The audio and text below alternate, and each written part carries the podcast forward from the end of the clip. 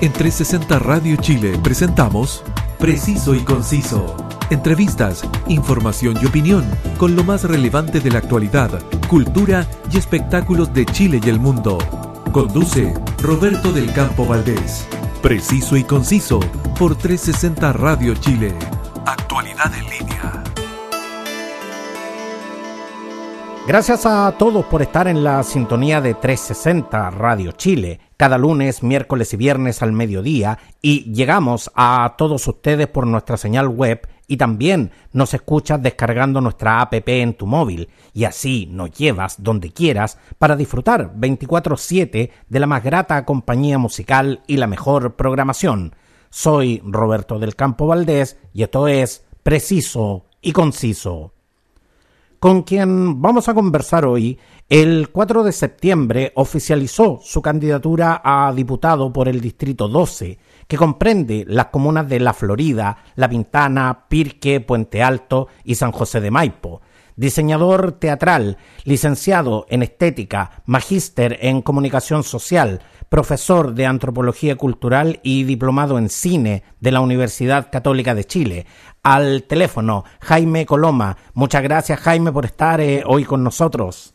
Muchas gracias Roberto por la, por la invitación y por esta conversación que, que la verdad, eh, fíjate que esperaba, la, esperaba hace rato, yo creo que hace rato estamos en contacto con ganas de, de conversar. Sonó fuerte eso de candidato a diputado por el Distrito 12. Debo confesar que cada vez que me presentan y me doy cuenta en lo que estoy, me, digo, wow, lo que estoy.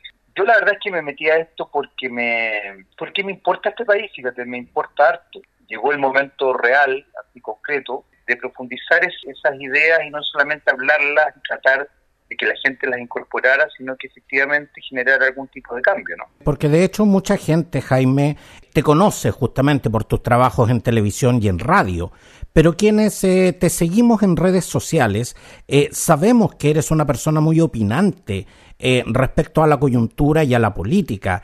Y, y, siempre me llamó la atención, de hecho, que una persona como tú no tuviera inquietudes políticas.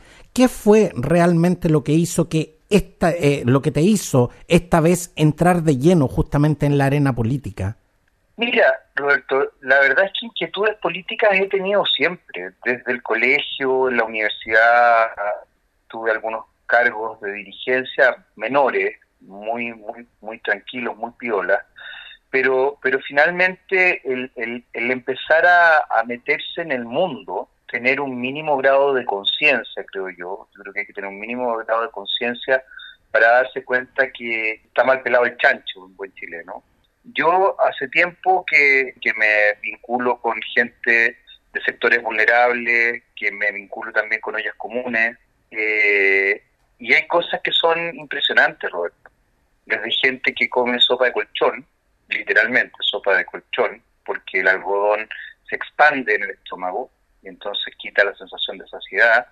Desde niños y jóvenes que aspiran neopren para pasar el hambre y entre medio se están matando y se están volviendo más agresivos, mujeres y personas mayores que literalmente no tienen que comer y no tienen cómo vivir dignamente o que pierden su vivienda.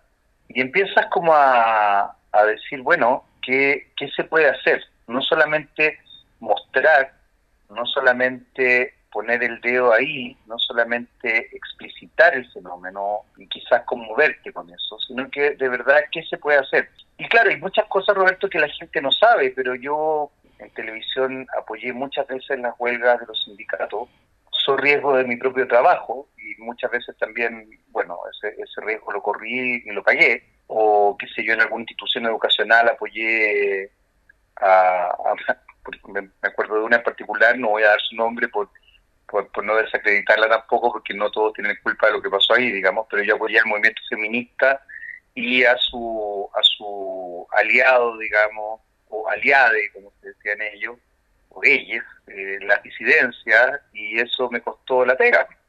Pero no me arrepiento, entonces de repente tú empiezas a decir, bueno, a ver, queremos efectivamente cambiar esto, queremos efectivamente mayor equidad, queremos cambiar la forma de ver el mundo, o queremos que todo siga igual y quejándonos. Siempre vemos justamente, eh, Jaime, eh, especialmente en redes sociales, Claro, mucha gente que está dispuesta a opinar, mucha gente que está dispuesta a criticar, con mayores, con menores fundamentos, pero, pero ejerciendo su legítimo derecho a criticar. Pero, pero ¿cuántas de esas personas realmente están dispuestas a asumir la responsabilidad de hacer suyo un proyecto político y, de llevarlo justamente a cabo como es lo que, como es lo que tú estás haciendo en este instante? Y, y de hecho, tu, tu candidatura es eh, una candidatura independiente con, con un cupo del Partido eh, Liberal. ¿Cómo entendemos, Jaime, que eh, un independiente vaya en la lista de un partido político y cuáles son los puntos de concordancia que tiene tu propuesta política justamente con el Partido Liberal? Mira, la historia es bien sencilla, o sea, eh, la verdad es que el Partido Liberal fue el que me llamó, a mí me costó tomar la decisión y finalmente acepté.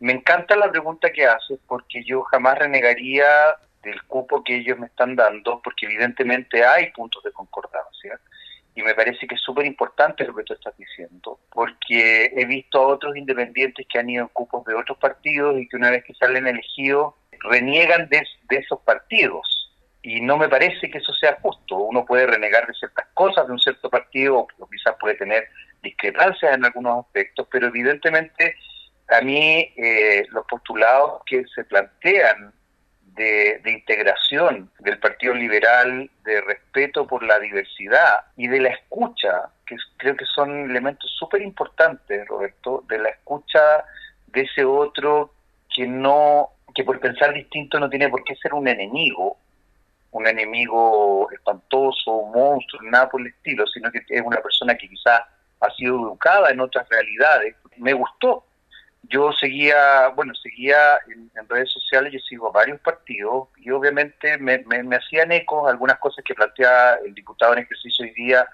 por el Distrito 1, eh, Vlado que es parte del Partido Liberal, me hacían eco otros otros representantes del Partido Liberal y me hacía eco también el Partido Liberal. Me, me, me resultaba atractivo lo que ellos planteaban es asumir una tremenda responsabilidad, porque de hecho el, el, cargo de legislador al que, al que tú aspiras es, es un cargo en, en el cual vas a tener que revisar eh, proyectos de ley, donde vas a tener que discutir con otros parlamentarios y en definitiva las decisiones que se toman en el, en el Parlamento, los proyectos de ley que finalmente se terminan aprobando, son proyectos que trascienden y que en definitiva influyen en, en la vida de todos nosotros. Además que es una decisión que no solamente te involucra a ti, yo, yo, yo, tengo familia, tengo hijos, eh, tengo familia nuclear, digamos, de origen, y mi familia mía. Entonces uno tiene que pensar en todo lo que, en todo lo que compete esto. Y, y, me parece súper bien lo que estás diciendo, Roberto, porque yo creo que aquí no corre eso de vicios privados, virtudes públicas. Yo creo que aquí los vicios privados se hacen públicos porque evidentemente si hay un vicio privado tienes que trasciende en decisiones por último, en comportamientos, en, formas de funcionar. Ahora, lo que sí me pasa y, me gusta mucho, fíjate que me ha pasado haciendo haciendo territorio, volanteando en ferias, que de repente hay gente que me dice me encantaría ser diputado y yo digo sea diputado vea formas métase un partido conozca métase en sea dirigente social métase en una junta de vecinos. Me pasa Roberto que siento que que este se politizó tanto que no se da cuenta que la política es súper importante y que si bien han habido lamentablemente malos exponentes de la política, no quiere decir que la política no sea la forma por lo menos para mí, creo que siempre ha sido la forma, sobre todo en una democracia, imperfecta, pero democracia al fin y al cabo, es la forma de llegar a, acuerdos, de llegar a soluciones. Entonces uno de repente dice, a ver, ojo, sí están funcionando algunas cosas, no como uno quisiera, sin duda alguna, sigue el chancho mal pelado, sigue el chancho mal pelado. Por supuesto, y tú has tocado un punto que me parece tremendamente relevante, que es el hecho del, del, desprestigio que, muchas veces eh, ha adquirido la, la, actividad política. Pero a mí me pasa algo, Jaime, porque en el último tiempo he escuchado eh, a muchos candidatos enalborar eh, la bandera de la independencia política y, y, señalar justamente que no vienen del mundo político ¿Tú consideras que no venir del mundo de la política y no haber militado en un partido político es un plus a la hora de captar votos de los, eh, de los electores? Yo creo que el error es plantearse como, como la idea de que uno no es un ente político. Todos pueden meterse en política, todos debiéramos meternos en política. Y todos de una u otra manera hacemos política. En la medida que empezamos a crecer y creamos metidos en un, en un registro electoral, que abrimos cuenta bancaria, que tenemos hijos o no tenemos hijos, tenemos mascotas y, las llevamos al veterinario, o somos parte de una ficha social, etcétera, etcétera, etcétera, o tomamos el, transporte público, de alguna u otra manera somos parte de un sistema muy politizado. Está bien, porque es la forma en que los seres humanos hemos logrado organizar nuestra vida de alguna manera, ¿no? Pero insisto en este punto, Jaime, porque el hecho de que de, todos tenemos claro de que, la política incide directamente en nuestras vidas, queramos o no queramos, digamos. Pero hoy existe una suerte de querer desmarcarse del mundo político y, como te decía, especialmente de las candidaturas independientes como las tuyas. ¿Realmente se considera que hoy es un plus para captar votos el hecho de desvincularse, de desmarcarse de lo que pudiéramos denominar la vieja política? Yo creo que uno no se desmarca, uno de alguna manera es, es cercano a ciertas ideologías y es simpatizante de ciertas formas. Yo creo que efectivamente las instituciones políticas, los partidos concretamente, se han visto muy, muy desprestigiados este último tiempo. Yo creo que muchas instituciones se han visto desprestigiadas por Roberto. O sea, piensa que los medios de comunicación están fuertemente desprestigiados, excepto la radio pero la prensa escrita y la televisión están en un descrédito absoluto, y lo digo con, con cierto dolor porque porque para mí es un espacio que quiero mucho, digamos, pero pero que también creo que hemos hecho una pega muy poco clara en ese aspecto. Y sin evadir tu, tu pregunta, creo que tú tienes un punto correcto, pero pero pero creo que tiene que ver con otros creo que tiene que ver con otros otros fenómenos, que son los que te digo, esta esta esta idea de despolitizarse, es muy loco cuando la gente dice, yo no soy ni de izquierda ni de derecha. Y inmediatamente dice, eso es muy político. Y es más, voy a ser más brutal, eso es muy de derecha. En general la gente de derecha dice no soy ni de izquierda ni de derecha porque yo no me meto en política. Yo soy una persona, yo no soy de derecha. No, hoy día yo te podría decir que no, no sé, no, me atrevería a decirte de dónde soy porque encuentro que además hay una especie como de, prueba de la blancura con la izquierda muy rara y tampoco entiendo a la radicalización. Pero estando en la universidad, por ejemplo, yo siempre simpatizaba mucho, me acuerdo que el Partido Socialista estaba dividido, y yo simpatizaba mucho con el Partido Socialista Almeida, no, no milité, yo nunca he militado. Y ahora, por ejemplo, yo me siento muy contento de estar en el cupo del Partido Liberal, más allá de ser independiente. Pero creo que justamente hay una institución que tiene que ver, y que tú lo dijiste muy claramente, con una, con una forma de hacer política que hoy día está en jaque y que tenemos que empezar a cambiar, tenemos que empezar a cambiar desde cómo relatamos las ideas políticas, tenemos que empezar a cambiar desde los medios de comunicación también, y ahí, y ahí tú te empiezas a dar cuenta, y tú lo debes saber como comunicador, que los relatos que se empiezan a generar y los discursos que se generan también van, van estableciendo maneras de pensar. Y de hecho, Jaime, tú y yo nos movemos justamente en el, en el, en el plano de, la, de las comunicaciones y especialmente en, en temas de redes sociales. Y de hecho, hoy tenemos eh, eh, una ciudadanía que está más empoderada y, considerablemente mejor informada. Y, y aunque hablemos pestes de la política, todos sabemos que es necesaria. Pero, pero ¿qué sientes tú que hoy la gente espera? De quienes como tú aspiran eh, justamente a ocupar cargos de representación pública? Todos los recorridos que yo vengo haciendo ya como campaña, digamos, las situaciones que se viven son bien, bien dramáticas, Roberto. Yo te contaba el caso de, las ollas comunes, que no, es mentira, ¿ah? ojo, eh, es absolutamente real lo que estoy diciendo de la sopita colchón, no es, no es una invención ni nada, y que viene después de la sopa de pan en la caleta del Mapocho que, que aspiran neopren o aspiran, ya ni siquiera se, todavía sigue esa práctica para paliar el hambre. ¿Qué es lo que esperan? Esperan, fíjate que yo ahí hago un poco de lo que pasó para la revuelta de octubre del 2019, esperan dignidad. Yo creo que aquí cuando uno plantea que un país no es más próspero porque tiene más edificios despejados y oculta la vulnerabilidad, la miseria o la pobreza. Yo creo que eso no es verdad. Tenemos un país que la oculta, pero que no ha dejado de existir.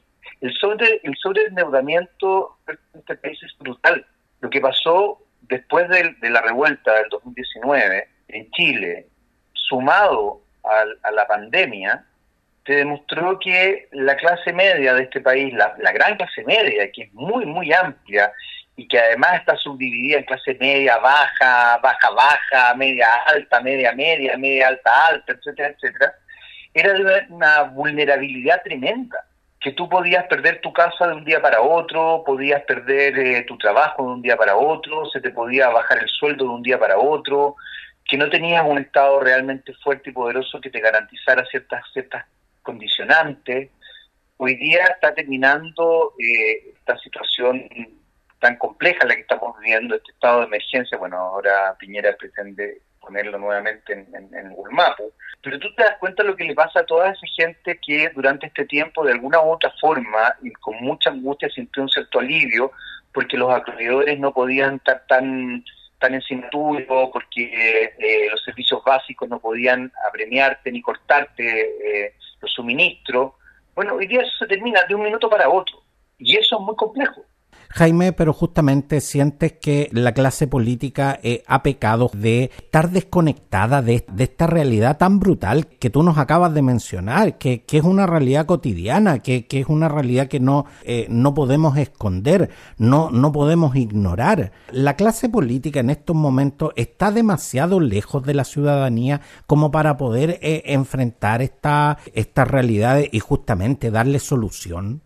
Yo creo que sí, para ser bien honesto, Roberto, yo creo que sí. Yo creo que la clase política está, está absolutamente desconectada. No solamente la clase política, yo te diría que los medios de comunicación, pensando fundamentalmente en, la prensa escrita, que es más oficialista, y en la televisión, creo que es, una desconexión brutal. Y creo que esa desconexión no tiene que ver con, con el sueldo que tenga, tiene que ver con que finalmente hay una realidad que parece ser que no quieren ver.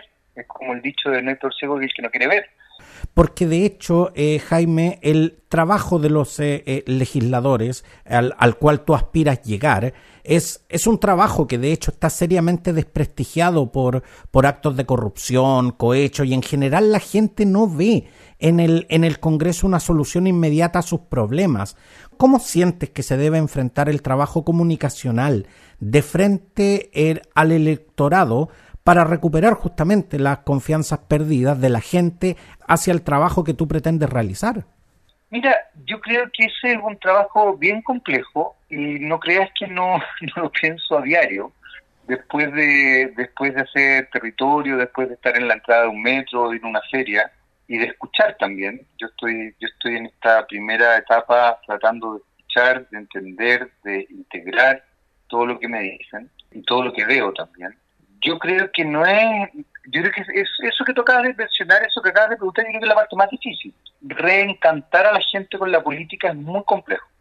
Es muy complejo porque además, eh, perdona quizás no latero, pero yo creo que nosotros estamos insertos en, un, en una sociedad que además está descrita, está descrita académicamente, digamos, que es la sociedad del espectáculo. Pero cuando tú tienes una sociedad que espectaculariza todo, que frivoliza todo y que establece una mirada poco profunda de, de todo, porque finalmente es una lata a conocer, es una lata a pensar, es una lata a profundizar, es una lata a hacerse cargo. Y la única validación que se tiene es en el tener, en el tener cosas, y se suple además las angustias con eso, vas conformando también una, una manera de construir identidad.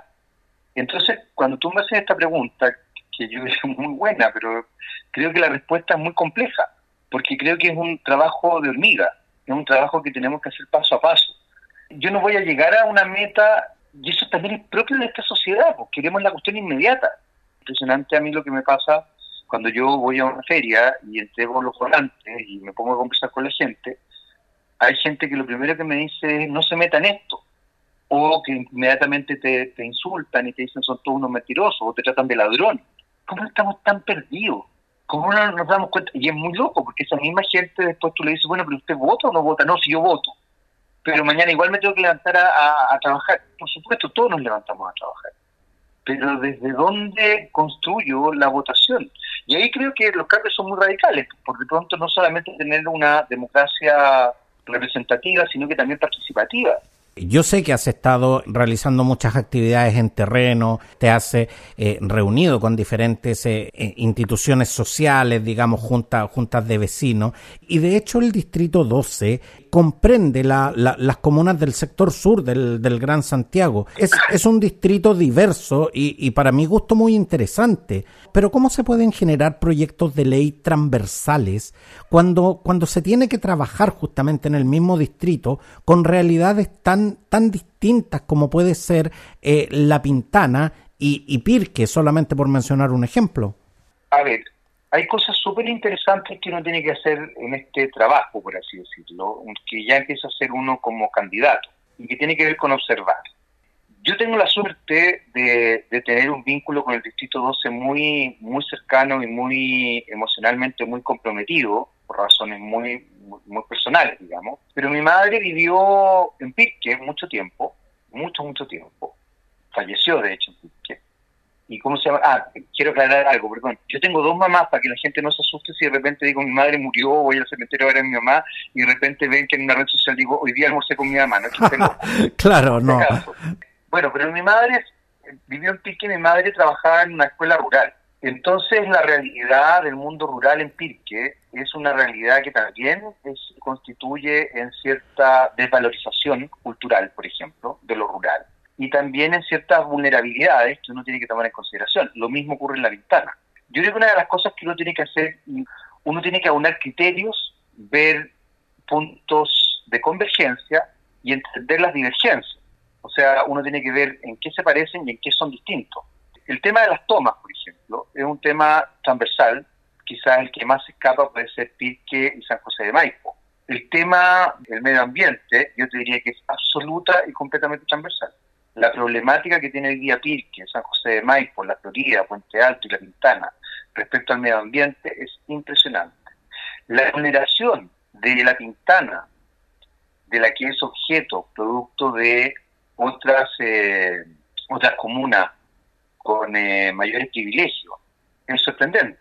La estigmatización de la que son víctimas las personas de La Pintana, de Puente Alto, de La Florida, yo ahí estoy de acuerdo contigo, Pirque, yo creo que se escapa eh, San José Maipo también, es algo también transversal. Uno tiene que tener la capacidad de ver divergencias y convergencias y desde ahí trabajar y entender que esas divergencias y convergencias además tienes que llevarlas a la Cámara y ampliar esas ideas para mejorar la calidad de vida de Chile en general. Claro, convertirla justamente en proyectos de ley que puedan garantizar una, buena calidad de vida para, todos los vecinos. Y respecto también al, al, punto de lo que son eh, tus eh, ejes programáticos de la, de la candidatura que en estos momentos eh, estás realizando, el, el 30 de diciembre se, se lanza nuevo, nuevo trato, la plataforma política que agrupa a socialdemócratas, liberales e independientes y entre sus ejes ideológicos está justamente el, feminismo. ¿Cómo se va a desarrollar tu propuesta política justamente con una mirada de género? Para mí el tema de género, Roberto, es sustancial. Es sustancial. Y creo que justamente lo que nos hace, nos obliga a los hombres eh, es a cambiar la perspectiva de género o integrar la perspectiva de género como una posibilidad real. La co-construcción de una sociedad equitativa nos debe tener a nosotros de alguna manera integrados en este, en este relato, pero con una comprensión acabada del tema. Y justamente también entendiendo que el feminismo nace de la opresión que históricamente han tenido las mujeres y lo femenino, y hago hincapié en esto, porque no es solamente las mujeres, sino que es lo femenino en general. Lo femenino ha sido descalificado, ninguneado históricamente por nosotros los hombres a una persona, a un hombre eh, afeminado, se le descalifica por ser femenino. Y también se enarbola incluso en el ámbito eh, político como un, eh, como un valor. A mí me llega a risa cuando la gente dice la política sin llorar. Y yo digo, a ver, la política tiene imperiosamente para mí, que ser con llorar. Tú tienes que emocionarte con las personas a las que ves. Si tú no lloras con eso, y si tú crees que estamos hablando de números en una planilla Excel, tú no estás capacitado para hacer política. Como que la vida fuera sin llorar. A ver, la vida es con emociones.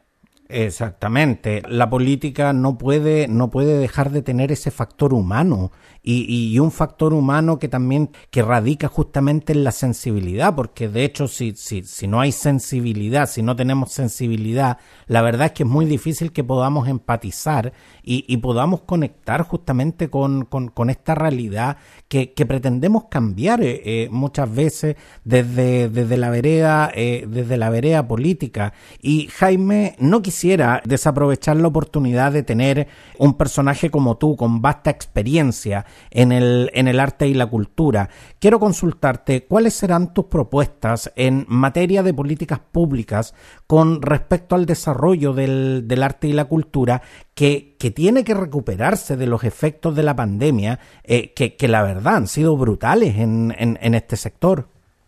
Ese es un tema súper relevante y muy, muy, muy, muy complejo, Roberto, porque finalmente, eh, en general, Chile, producto de, de las dimensiones económicas en las que nos movemos, el arte y la cultura no son considerados productivos económicamente. Es bien loco, porque el arte, aunque tú no lo creas, es quizás uno de los, de los bienes eh, comerciales más apetecidos en muchas partes del mundo, incluyendo en Chile, que tienen mayor rentabilidad. Pero, pero para eso tienes, tú tienes que acceder a los mercados del arte. Fíjate lo que te estoy diciendo, los mercados del arte. O sea, tienes que lograr tener un nombre, tienes que lograr aparecer en ciertos sectores, tienes que lograr tener el beneplácito de las élites, etcétera, etcétera, etcétera. La cultura es, es un tema muy complejo, porque además eh, se van configurando tramas bien, bien enredadas. Si tú lo piensas, la rehabilitación de una persona privada de libertad por el delito que sea, tiende a establecerse desde el aprendizaje de hacer escoba, hacer artesanías, etcétera, etcétera. Pero vivimos en una sociedad que menosprecia ese tipo de cosas. En general, cuando tú le compras a un artesano, mucha gente tiende a, a observar con cierta distancia el trabajo de un artesano. Trabajo que me consta, porque tengo amigos orfebres y tengo amigos artesanos, cuesta muchísimo hacer. Entonces ahí también nuevamente entramos a un cambio cultural mediático, que además se, se confluye con los aspectos económicos. Mientras nosotros sigamos creyendo que todo, todo crecimiento de una nación eh, va de la mano del crecimiento económico concreto, de liquidez, estamos errados. Y ese cambio yo creo que es una de las cosas que nosotros tenemos que empezar a, a, a ver con altura de mira. Pero para eso necesitamos un Estado garante, Roberto. Un Estado que no crea que la cultura no vale la pena. Un Estado que no crea que en realidad la educación, y aquí hablo no de la educación social, sino que la educación más bien académica, de, de, de la ilustración, por así decirlo, es una pérdida de tiempo. Porque si tú te fijas, Roberto, también hemos cambiado en ese sentido una, la, la forma de ver la realidad. Y ahí yo creo que el rol que uno puede hacer primero es fiscalizar el, fiscalizar el gobierno, sea el que sea, y fiscalizar todas las áreas del gobierno. Hay un Ministerio de Cultura que en este en esta última pasada ha pasado sin pena ni gloria y en más ha sido bastante cuestionado y de hecho establecer justamente eh, ese cambio, ese necesario cambio de paradigma de que, de que en definitiva eh, el arte y la cultura no necesariamente son una lata. Eh, la, el arte y la cultura son actividades tremendamente diversas y, y, ojo que son polos de atracción comercial bastante grandes y, y bastante rentables si, si se administran correctamente. Antes, exactamente, antes que nos deje Jaime, eh, tú conoces bien el mundo de la televisión y los medios de comunicación. Se está entregando en, en estas plataformas información oportuna, pluralista y veraz ¿Y, ¿Y, cuán al debe estamos de contar con una televisión abierta, pública y, y, de calidad? Yo creo que hay medios alternativos que son maravillosos. pero evidentemente les cuesta mucho más sostenerse eh, y desarrollarse. Pero finalmente son medios alternativos que han investigado, hay muchos muchas personas que se han desarrollado en el mundo de la investigación, pero pero quiero hablar de los medios alternativos todos, desde, desde el trabajo que tú desarrollas, Roberto, acá, desde lo que hace, qué sé yo, el otro día estuve en, una radio en La Feria, que se llama Sol de la Feria, eh, de Magdalena, que era en su casa, eh, yo escribo columnas para el desconcierto, están, bueno, todos los medios alternativos, o CIPED también, como medio alternativo, creo que hacen una pega muy, muy interesante porque hay una pluralidad más soterrada, más, más invisibilizada, pero que existe y que afortunadamente la gente sigue si tú me preguntas por medios más bien oficiales, por esos medios más más eh, más masivos, yo creo yo creo que hay una suerte de endogamia, porque finalmente, eh, yo digo con mucho conocimiento de causa, se hacen gestiones comerciales, no necesariamente con pagos de por medio, pero sí comerciales de tú apareces en mi portada o tú apareces en tal parte, pero tú muestras esta este diario, esta revista, ¿verdad? en tal, en tal programa, tal o cual programa. Y no solamente lo hacen los medios, también muchos rostros lo hacen. Yo te doy una noticia, pero tú me pones en portada y me, y me enarbolas como una figura pública importante. Y eso era una, una actividad que se desarrollaba desde el departamento de marketing de los canales. Entonces, claro, ahí en esa suerte de endogamia de la que te estoy hablando, evidentemente no hay ninguna pluralidad, ninguna. Entonces, hay ahí nuevamente Falta de pluralidad, sí, por supuesto, porque hay una sola forma. Por otro lado, no tenemos ley de medios, que la gente se aterra con la idea de ley de medios, porque creen que es censura. No, es transparentar, que es distinto. Es entender que nosotros podemos tener medios de izquierda, medios de derecha, que no todos los que trabajan en esos medios son ni de izquierda ni de derecha, que hay diversidades, pero que evidentemente las líneas editoriales responden a ciertas, a ciertas instancias. Cuando salió lo de Rojas Bade, el diario La Tercera hace un, artículo muy importante, una investigación muy interesante, muy potente, muy bien armada, pero yo no veo que hayan hecho lo mismo con los Pandora Papers, por ejemplo, porque las élites son tratadas de otra manera. En este caso, vaya, vaya que élite, ni más ni menos que el presidente. Entonces, es complejo. Cuando un gobierno se mete en las líneas editoriales de un canal, es lo mismo que pasa cuando un empresario se mete en las líneas editoriales de un canal. Cuando hay empresarios que son dueños de, canales, empresarios que no son empresarios de medios, sino que son empresarios con holdings, que tienen distintas empresas, etcétera, etcétera, evidentemente van a, van a coartar cierta información.